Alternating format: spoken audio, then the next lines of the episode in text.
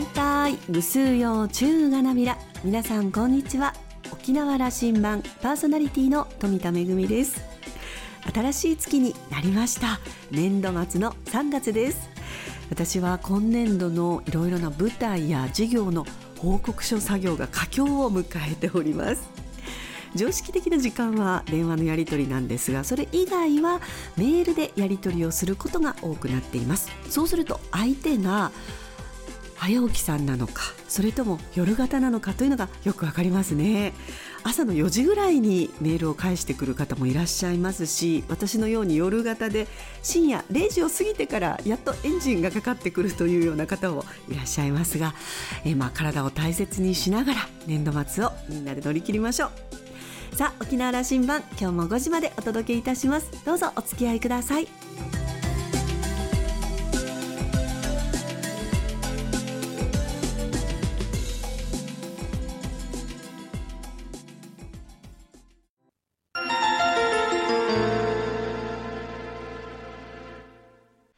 那覇空港の2本の滑走路が一望できるレキオスラウンジ。今週は琉球新報社常務取締役の松本剛さんをお迎えしました。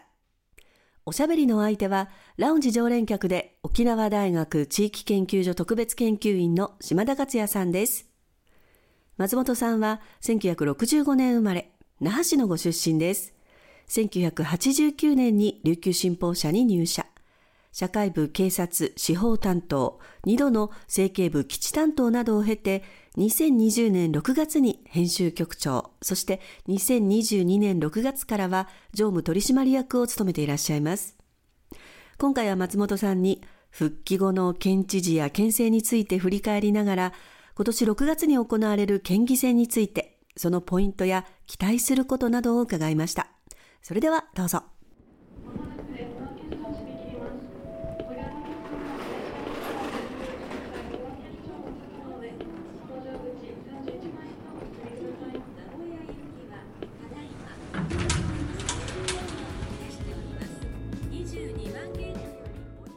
沖縄のこれから議論していきたいと思います。琉球新報から。今日は松本さん来ていただきました、はい、ありがとうございます、はい、大変忙しい田舎をあの出張の合間を縫って来ていただきました、はい、我が沖縄県政、まあ、52年になって、屋良長兵衛さん西目淳二さんというあの時代があった、まあ、捕獲という言葉があるからですよな。太田正秀さん稲峰圭一さんという時代も過ごしました、この辺から我々は世の中に関わっていましたね、うん、世代としては、中今さんとまあ小名さんと玉木デニーさんは1期ずつ、うん、あのデニーさんは2期目に入ったけどこういう解雇しましょう。まあ沖縄という27年間アメリカに差し出された琉球政府時代を経験をした沖縄の複雑な県民感情の中で保守革新の対決がずっと構図続いたとはいえですね、矢原さん西部さん太田さん稲村さん中山さん小長さん玉木さん出日知事ももうやっぱり大和とどう向き合うのか中央政府とどう向き合うかっていうことをに常に苦悩しながら県政運営をしてきたということじゃないかと。それがやはりあの基地を受け入れたり日本の国防政策の支えになるような沖縄県でありたいというような保守側に世論が揺れたりいやもうこれ以上基地の負担はだめなんだということで毅然とした姿勢を示すことで県民世論もやはりそういう振り幅がかなりあったという中で苦悩しながら県政運営してきたのがこの知事の皆さんじゃないかなと、まあ、その意味ではあのもう少し言いますと、まあ、ちょっと西村さんの時に私担当記者ではなかったですけれども沖縄県の学生寮南東寮という寮の立て直しをしたのが西村さん。もうボロボロの量を当時バブルの1988年頃に13億円つく土地を売り払うというのが県の方針だったけれども沖縄は貧しい学生が東京で拠点にする量がないと沖縄の将来の人材が育てられないからということで政治判断で西村さんが建て替えをした南東寮からもうそれ以来もう何千人も学生でその1期生が私です新しい寮の。その時西村さんがおっしゃったのは寮に来て初めてしたし南東寮の学生は我が西目県政を徹底的に批判をする論壇を琉球新報沖縄タイムズ書きなさいと、権力を批判する能力を培うの学生諸君の仕事学びだと。西目県政どんどん違反することを新聞に投書しなさいということを言う、まあ、保守の県政で自分がこの量を立ててあげたからもう恩に着せるようなことを一つも言わなかった、まあ、そういうやっぱりあの度量の座った保守の政治家っていうものも沖縄にはやはり地位として保守のドンとしてやはりいたと、まあ、そういう歴史も踏まえつつこの点からするとここ最近の国会議員県議の皆さんもどうも中央のマッチョの政権に迎合する沖縄の立場というものを保守の立場からもっと主張するような県議の中にもそういう方々が何人もいましたけどもどんどんどんどん少なくなってはいやしないかと。これがその沖縄の政治のダイナミズムというか捕獲対決の構図と言われたけれども今は捕獲で割り切れるところあるかもしれないけれども沖縄のやはり世論県民がいろんなことを考える政治家の言葉でそういうものを引き出して考えさせて東洋行動に移すという力が、オール沖縄も保守も弱っていないかというところをちょっと感じます。知事の編成を見ながらそういうことを感じるわけですな、はい、まあ日本の政治中央の政治見てもね政治家の力がこうなってきたかといって沖縄だけに言える話じゃないんだけども確かに県議会というのは立法院だったわけですからね、なので今でも県議会というのは他府県では個室はないけども沖縄県議会議員だけ個室があるっていう話をよく出てきますよね。ね立法院時代の名残ですね、うん、なのでそういう仕事してもらおうじゃないかとこういう話だからあのもう一つ言うと、うん、我々沖縄の新聞メディアの大きな反省でもありますけど立法院時代に国政選挙県知事選挙主席選挙8割以上の投票率が当たり前だったのに、うん今は参院選挙で523%全国最低とかもうそういう投票率になっていること自体沖縄の主権者が意思表示を選挙でしなくなっているという、まあ、ここもですね非常にやはりあの投票率が下がると沖縄の人たちも諦めたんじゃないかとか関心が薄らいでいないかというふうに決めてかかりたい本土の政治家や霞が関の官僚や、まあ、在京大手メディアのそういう人たちからするとあんだけ辺野古反対してるって見れるけどとりあえずこれっぽっちじゃないかという形になってしまうというまあある意味と少し悪循環がついてるかなと。すごく私もあの、まあ、学生諸君若い人たちの投票率というものがものすごく危機的ですね心配、今年は6月に県議会議員選挙が待っていると。どんな意味を持ってどういうことを期待して、うん、県民としてあのその時期を迎えるべきなのか。松本さん県議選のポイント、はい、期待すると、はい、今回の6月の県議選は、まあ、お正月にね地元にしてはこういう形で県議選の特集をして、うん、これだけ全員の顔写真と、それから衆参国政もどうなるかということも含めて、まあ、2ページの特集をするのが、まあ、沖縄の新聞の特徴だと思います。であのそれが注目されてる。でやっぱりあの顔ぶれを見ているととにかく一定程度当選が見込めるような基盤があるような人たちでないと出てはいけないということのたがが外れて、いい意味いい形でたがが外れてやっぱり政策を実現したいこの地域づくりの中でこういう役割を果たしたいという志を持持ってまた勉強も重ねて力を持った人たちが手を挙げ始めてるとで女性候補が大きく増える傾向にあるし若返りが図られるという点では例えば地域の自治会活動とか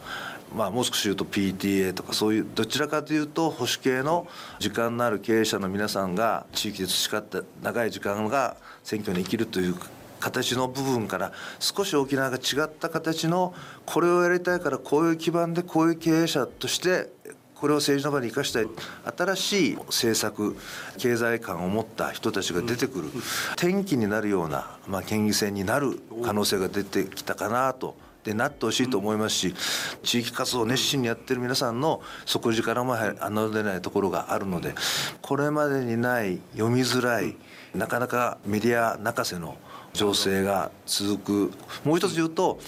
玉城知事の中間評価も問われることなので辺野古の問題があの非常にもう国のやりたい放題のようなまあどちらかというと裁判所まで政治化している形で県の主張が全く受け入れられないという中で県民がどういう形で玉城県政を中間評価するのかということも一応時に入ってくるので、まあ、ここが一つ若返りそれから玉城県政の中間評価。で辺野古の問題はもう一方的に国がやりたい放題やってるんで諦めという形にするのかいや何くそとそれではいけないよなという形で東洋行動に沖縄県民が県議選を返して託すのかここが問われてくる重要な選挙だと思います。まあ、新旧若い人も含めて大変期待できる選挙になりそうだということを期待も込めて受けましょうね。あの視聴者の皆さんにそういう共有していきましょう。一方でその玉城県政2期目の中間評価であるわけですよね。玉城県政この1年と言っていいかな、まあ、行政的な不手際みたいなことがありましたね。県駐車場にピフォスのものを話。し、それをちゃんと公表もできていなかった。補助金申請の手続きミスがあったこれやっぱり県の行政の仕組み大丈夫かと心配もなったぐらい。それを含めた評価どうなさっておられはい、で補助金の問題とか、ピーオスの問題は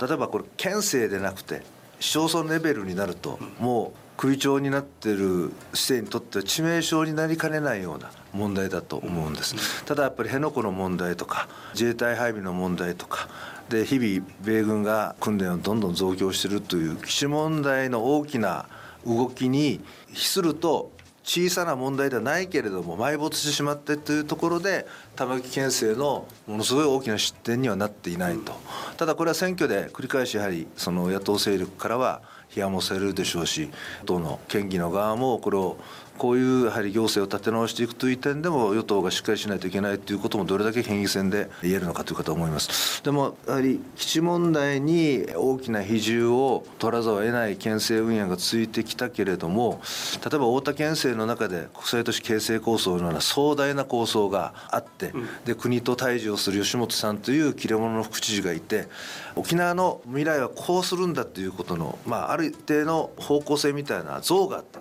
でそのじゃあ翻って玉城県政2期目の中間点に来てこういう県にするんだというその基地問題と重い問題があるけれども自衛隊も含めてきな臭が増してるがだけどその先にはこういうその沖縄戦火に巻き込まれないことは絶対担保としつつじゃあ将来の沖縄はこうやって明るい未来が開けるんだというその経済の施策を含めたそのビジョンを立てるというところが今やはりあの長い県政の知事の歴史を見てみるとこれが少しあの薄いのじゃないかなと。そういう点であの本当に副知事や政策通の政策マンが多面県政の中で新しく一国二制度や国を緊張するような大きなビジョンを立てられるようなことができるのかそうしないと沖縄県組みやすしということでなかなか沖縄に目を向けない、目を向けさせられるのは目を見張るようなやはり沖縄の将来構想を立てられることができるのかどうかっていうことがですね玉城県政の今後の残り人気の重要な要素じゃないかなと。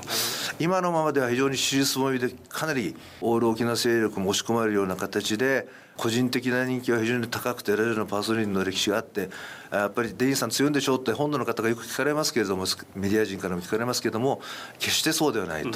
ぱりどれだけビジョンをしっかりの紡ぎ出すことができるのかというところに多面県政の今後の不沈が左右されるんじゃないかなという感じがします。発信力ある、まあ、パーソナリティですからね、はい、本当にそのビジョンがこう固まっていって発信あの、まあ、多分ご本人デニチに本人に言わせれば、まあ、あるんだというふうにおっしゃるでしょうけども県民に伝わり方としては弱いんだと。これはあの認めざるを得ないですね。ビジョンどどこに向かっているということは分かりにくいですよね。ねあの子供に特化した部を作る、うん、あのそういうやはりあの県民の生活の目線に寄り添うようなところも手は打ってると、うん、だったらそこをもっとやはり人事も含めてどう輝かせていくのかとか日々の牽制のだけができることも少しもっとできるんじゃないかなというようなことをよく知事を支持する人たちからも批判する人たちからも聞こえてくるのでそういうあの日々の県政運営ともう一つはやっぱり将来構想をどう立てるのかっていうもっといろんなことがあるんじゃないかと思います、ね、それは語ってほしいなと思うな。あの最後の質問になります、うん、2026年には我々の眼前にその首里城の正殿がまた復元されてと焼けてしまったのはあれ僕は平成の首里城だあれがどういうメッセージだったかは復帰をして日本という形の中の沖縄だということの形をこう発信したんだろうなと僕は思っている日本国民がみんな見に来るような、令和の首里城というのはどういうメッセージを沖縄から外に向かうんでしょうねと。どういうことを期待しましょうか、まあ、これ県政ともつながる話だし我が沖縄の向かう道みたいな話をしていただいてもいいんですけど。私は首里城から800メートルぐらいの半田川の丘の上で焼け落ちるのを2時間ずっと見てましたけれども、うん、僕はね北中城の山の上から見てたけど 見えるんだよな焼けたの。本当にあの衝撃でしたけれどもその本土と沖縄の歴史の中でこの首里城が焼け落ちたことは何らかの意味が出てくるだろうと、まあ、それが2026年の復元になるときに先ほどの話とちょっと重なりますけれども単なる首里城が焼け落ちた首里城が新しくなって防火設備も充実してもう二度とああいう火災に遭わないような記念の世界遺産がもう一回復元出てくるというだけでとどまらない首里城が復元されることの政治的経済的そして沖縄が生きていくこういう形で沖縄が将来展望していくんだっていうものの1億に首里城の復元があると。まあ、そういうメッセージを沖縄県が出せるのかそして沖縄県民が出せるのかで観光業界が出せるのかジャングレアができていろいろな形で沖縄の観光のその基盤としてインバウンドを呼び込むようなものが広がっていくと思いますけどもじゃその中で首里城がどういう役割を本当に果たすのか。それプラスやっぱり32軍号の復元が一対でできるという時に沖縄の歴史を学びえー、戦争は二度と起こしてはいけないんだっていう32年後近郷でそれが学べることが首里城のあのエリアでできることの意義をどう沖縄が作り積み上げていくのかということは非常にあのやはり歴史をつなぐで未来につなぐ。でその中での首里城の復元がどういう意味を持たせるのかっていうのはとても我々行政にとっても経済界にとっても我々、えー、個々の県民にうちのうちにとっても大事な一人一人にとってもですよね。これまた歴史の巡り合わせでその秋はその年、まあ、2年後ですけどね知事選挙の年なんですよね。そうですね。いろんな意味を持ちますな。そうですね。首里城の復元と知事選をある意味で言うと沖縄からのメッセージとして大和が受け止めるでしょうね、はい。えー、2024年沖縄社会と政治であります。学生と議論する時には、うん、こういう社会や政治にどれだけ関心を持つかということが大事なんだという話を、まあ、あの我々大人世代はどう伝えきれるかだと思っています、えー、今日の番組がそういうことに、えー、役に立てたら幸いです。議論お付き合いいただきありがとうございました。はいありがとうございました。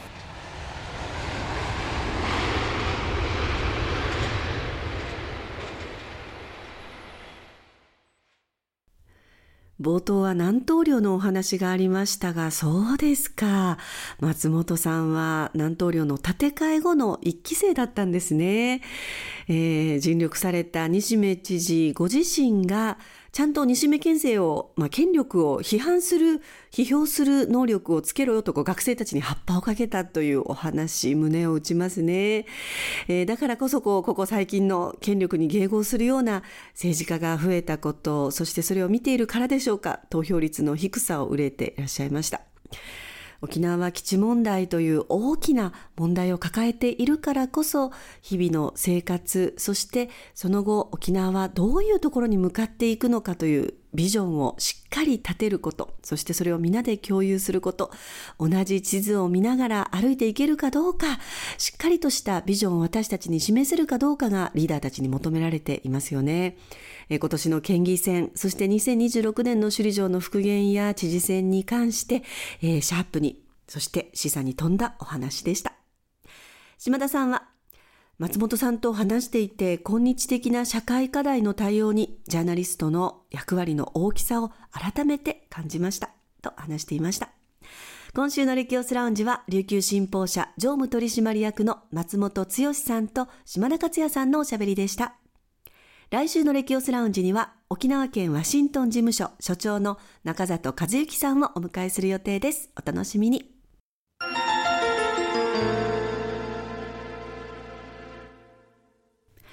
めぐみのあしゃぎだよりのコーナーです。今日は国立劇場沖縄3月の舞台公演の中から3月16日、17日に行われます組踊り歌劇傑作選のご案内です。会場20周年を迎えた国立劇場沖縄では、会場20周年記念公演を開催中ですが、その結びとして、組踊りと歌劇を組み合わせた豪華な内容で2日間にわたってお届けいたします。3月16日土曜日は親子の絆や人情を美しく描いた組踊り花うの縁そして秘伝物の代表的な作品として人気の高い歌劇トゥマイヤーカーを上演いたします。沖縄のロミオとジュリエットとも言われています。そして17日日曜日は玉城町区の5番の中でも人気の高い組踊り終身金入りと多くの歌劇を生み出したイラハイン基地の名作の中から薬師堂を上演いたします。今をときめく演者の皆さんの共演もぜひお楽しみください。チケットは一般の方が4200円、友の会の会員の方は3360円、そして16日、17日、2日間の投資券がありまして、こちらは一般料金から25%の割引となっています。インターネットで購入か、えー、2日間の投資券は6300円となっています、えー、その他学生割やエコノミー割障害者の方への割引もあります。詳しくは国立劇場沖縄チケットカウンター098-871-3350 098-871-3350番へお問い合わせください。ウェブチケットも購入できますし、それから県内の各プレイガイドでもチケット発売中です。詳しくは国立劇場沖縄のホームページでご確認ください。めぐみのあしゃぎだよりのコーナーでした。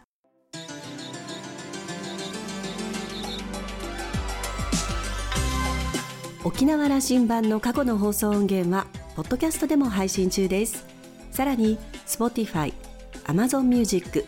Google Podcast にも連動していますので、お好きなサブスクリプションサービスでお楽しみいただけます。各サイトで沖縄羅針盤と検索してください。沖縄羅針盤、今週も最後までお付き合いいただきまして、一平二平デービル、そろそろお別れのお時間です。パーソナリティは富田恵でした。それではまた来週。